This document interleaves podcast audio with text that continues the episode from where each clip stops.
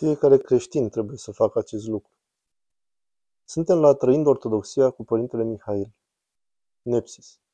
Ce ați spune că este nepsis cuiva care nu știe și de ce este important? Părintele Mihail. Nepsis vine de la un cuvânt grecesc care înseamnă a fi vigilent sau treaz, atent. Și ce înseamnă? Este arta de a învăța să observi, în esență, mișcările inimii tale, patimile cu care te lupți. Atunci când ispita vine, o identifici, o învingi, o dobori. Acesta e scopul rugăciunii lui Isus și motivul pentru care ar trebui neîncetat, pe cât posibil să spunem rugăciunea lui Isus, să încercăm să ajungem la o rugăciune neîncetată.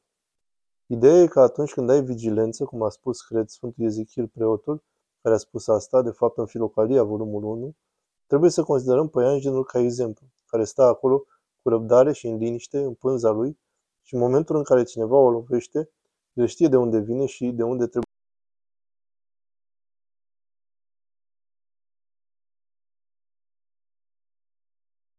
al mândriei și trebuie imediat să ne smerim să aruncăm acea judecată.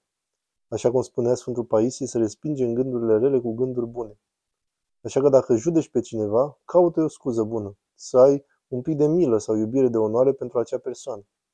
În cele din urmă, Nepsis este în centrul credinței creștine. Asta este ceea ce spune Sfântul Petru în epistolele sale, când ne spune să fim vigilenți, pentru că diavolul este ca un leu care răgnește, care își caută prada pentru a o devora. De aceea trebuie să fim în mod constant în gardă față de dușman, pentru că în fiecare zi va face ceva pentru a ne ispiti. Ai putea fi la volan și un tip să stai calea în trafic și prima ta reacție ar putea fi să contracarezi sau să țipi sau să te duci la el, să te enervezi sau să gândești rău în inima ta la adresa lui. Dar trebuie să identifici imediat și să spui, bine, asta vine din patima mâniei și vine din mândria mea, ca nimeni să nu vină înaintea mea. Acesta este drumul meu și nimeni nu ar trebui să se bage în calea mea. Dacă așa stau lucrurile, atunci problema nu e așa mult la el cât la tine însuți. A fi atent înseamnă să fii cu adevărat capabil să aplici ceea ce a spus Domnul, și anume să scoatem scândura din ochiul nostru înainte de a încerca să scoatem mașchia din al fratelui nostru. Trebuie să fim conștienți de noi înșine și de tot ce ne face să păcătuim. Orice parte a noastră ar fi bolnavă, trebuie să o eliminăm. Dacă am un atașament nesănătos de Netflix, ar trebui probabil să scap de el. Dacă sunt obsedat de Facebook și de social media, probabil că ar trebui să scap de ele. Adică încurajez oamenii să elimine Facebook și alte lucruri de genul. Oricum nu vă face bine. Întotdeauna există o ispită la avariție, poftă sau mânie și trebuie să ne ferim de astea, pentru că chiar și într-un gând mic, chiar și în acel moment în care ne umflăm în pene sau dorim ceva ce nu avem, putem cădea. Știți, satana a căzut ca un fulger. Cu cât mai repede putem cădea noi. El era un înger, iar noi suntem doar lut. Așa că nu ar trebui niciodată să ne credem mai deștepți sau mai buni decât Adam și Eva. Trebuie să realizăm că suntem slabi și că trebuie să fim atenți în mod constant și să ne păzim. Cum spun și Sfinții din Filocalie, Sfântul Isaia Puznicul, Sfântul Eusebie, preotul, ar trebui să ne rugăm în mod constant cu rugăciunea lui Isus și aceasta ar trebui să fie prima noastră armă, pentru că poți dobori totul cu ea. Cu suficient efort și timp, orice ispită pe care o ai, orice gând va trece, dacă chem numele Domnului. Și apoi, pe măsură ce timpul trece și devii un luptător mai experimentat, Vei începe să aplici respingerea lor împreună cu rugăciunea lui Isus. O, ai făcut o treabă atât de bună azi. Nu cred, așa să fie. Îl onorez cu adevărat pe Dumnezeu sau fac asta pentru mine însumi? Fac asta pentru onoarea mea. Ar trebui să fim constant în gardă și să contracarăm orice gând orgolios sau orice gând rău ca O, uită-te la persoana de acolo. Este îmbrăcat într-un anumit fel. Trebuie să fie în acest fel. În loc de asta putem observa persoana. Nu spunem că e îmbrăcată necorespunzător, ci ce păcat că nu-și dă seama de adevărata sa valoare. Să o ajute Dumnezeu și merge mai departe. Nu lăsa asta să te afecteze. Așa că asta e vigilența pe scurt. Este capacitatea de a fi responsabil pentru propriile gânduri, este să fii conștient de ceea ce urmează și de unde provine, că este intern generat și ce vine din exterior, sau când așa din senin ești ispitit de ceva. S-ar putea să nu fii tu, ci inamicul care încearcă să te ispitească. Dar dacă te lupți cu ceva și începi să alegi acel lucru și te gândești la ce nu ar trebui, capeți o înclinație puternică de a merge în acea direcție. Asta e de obicei autogenerat.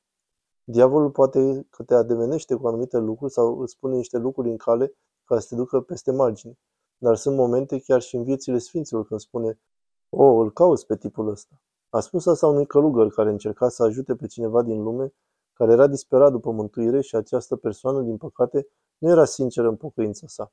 pentru că în timp ce spunea roagă-te pentru mine să fiu eliberat de ispita mea de a păcătui, el se ducea înapoi la bordel și se îmbăta. Și diavolul a spus, știi, eu nu trebuie să fac nimic. O face el însuși. Îi dau doar un mic imbolt și el însuși se ocupă de restul drumului. Ceva trebuie să iasă din noi. Trebuie să fim dispuși să ne îndreptăm către Dumnezeu și ca în cazul fiului risipitor, dacă facem doar un pas în direcția bună, el va alerga pe cale să te îmbrățișeze. Exact, dar pentru asta e nevoie de smerenie și lumea modernă urăște smerenia. Lumea e foarte mândră și probabil că acesta este unul dintre cele mai rele păcate în care cădem. Adică a fost păcatul din grădina raiului. Adam și Eva au fost mândri, sau și în schismă și erezii care provoacă divizare. Toate aceste lucruri care se întâmplă în lume vin din mândrie, în timp ce dacă am fi smeriți, ceea ce ne cere să reflectăm la noi și să ne gândim la modul în care îi privim pe ceilalți. Cred că asta este esența ortodoxiei și este un standard greu de atins. Pentru mine este ușor să spun, dar e ceva la care trebuie să lucrez și eu. Dar da. Părintele Mihail, cu toții avem de lucrat. Scopul nostru nu este să fim buni, ci să fim sfinți. Da, exact așa e. Asta e ceea ce lipsește în lume, sfințenia și umilința. O poveste incredibilă, bonus. După ce a încercat mai multe joburi având probleme grave la tendoanele de la mână, în această zi este Sfântul Ioan de Kronstadt, care spune că trebuie să abordăm elefantul din cameră. Și soția mea se uită la mine și mă întreb ce e. Și ea spune, cred că ai o chemare la preoție și vreau să te duci să te înscrii la seminar astăzi. Așa că am spus bine. Și apoi soția s-a întors spre mine și mi-a spus, cu ce bani? Iar eu i-am spus că nu știu, dar dacă e voia lui Dumnezeu, el va găsi o cale. Așa că m-am întâlnit cu un tip cu o săptămână înainte și el trecea prin ceva foarte nefericit și am petrecut ceva timp cu el. Era un tip foarte drăguț. Am petrecut ceva timp cu el, am vorbit și am făcut tot ce am putut, încercând să-i ofer o perspectivă bună asupra lucrurilor. Și nu mă așteptam să-l văd iar, așa că m-am dus în fața icoanei Sfântului Ioan și am spus, Bine, Sfinte Ioan, a fost prăznuirea ta, mi s-a spus să fac asta, trebuie să mă ajuți. Am spus, dacă asta e voia lui Dumnezeu, ajută-mă să obțin banii de care am nevoie pentru seminar. Am nevoie de 10.000 de dolari canadieni. De fapt, era pentru programul CTS Online, Sfânta Treime, un seminar ortodox. Așa cum am spus în Ontario, unde locuiesc, accesul la un seminar bun este scump și dificil și nu este ușor de făcut. În Canada opțiunile sunt limitate și acum în vestul țării unde mă mut, chiar și mai limitată. Nu există seminarii de niciun fel, cu excepția celor protestante. Așa că da, și bineînțeles că sunt mulți mormoni acolo. M-am rugat la Sfântul Ioan și am spus, dacă e voia lui Dumnezeu, ajută-mă să obțin exact ceea ce am nevoie pentru seminar. Și am lăsat-o așa. E bine, vine un tip la biserică brusc în acea noapte pentru priveghere și spune, ai timp să vorbim după priveghere? Chiar am nevoie să vorbim. Și mă gândeam, trebuie să se fi întâmplat ceva rău. I-am spus, da, sigur. Iar el a zis, să nu plecați fără mine. M-am gândit, tipul ăsta trebuie să fi pățit ceva foarte rău când s-a dus acasă și este greu să facă față. Mi-a zis, săracul. Așa că ieșim din biserică după priveghere și îmi spune, trebuie să iei asta. Și mi-a dat un plic. Am spus, ce înseamnă asta? Și spune, eram în drum spre aici și dintr-o dată trecea printr-un divorț. A spus că a trebuit să-și retragă o grămadă din acțiuni pentru că fosta lui soție se băga în contul lui. Era un comerciant de succes, așa că și-a scos o sumă mare de bani în numerar și se pregătea să-i transfere într-un cont nou. Dar a spus că dintr-o dată a fost oprit și a spus Am simțit ca și cum trebuie să-ți dau ceva și am luat banii și nici măcar nu i-am numărat. I-am pus în plic și vreau să iei tu. Așa că am deschis plicul și era suma exactă de care aveam nevoie pentru seminar.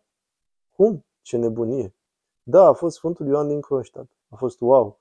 Când îi citești viața, vezi că a făcut lucruri de genul. Dacă cineva avea nevoie de bani și oamenii dădeau întotdeauna bani ca donații, și el îi dădea. Așa că Sfântul Ioan clar că a făcut ceva ca să-l oprească pe tipul ăsta și el nici măcar nu știa cât de mult a luat. Doar a luat bani și era exact suma de care aveam nevoie, așa că m-am ocupat imediat de taxa de înscriere și asta a fost tot. O poveste incredibilă.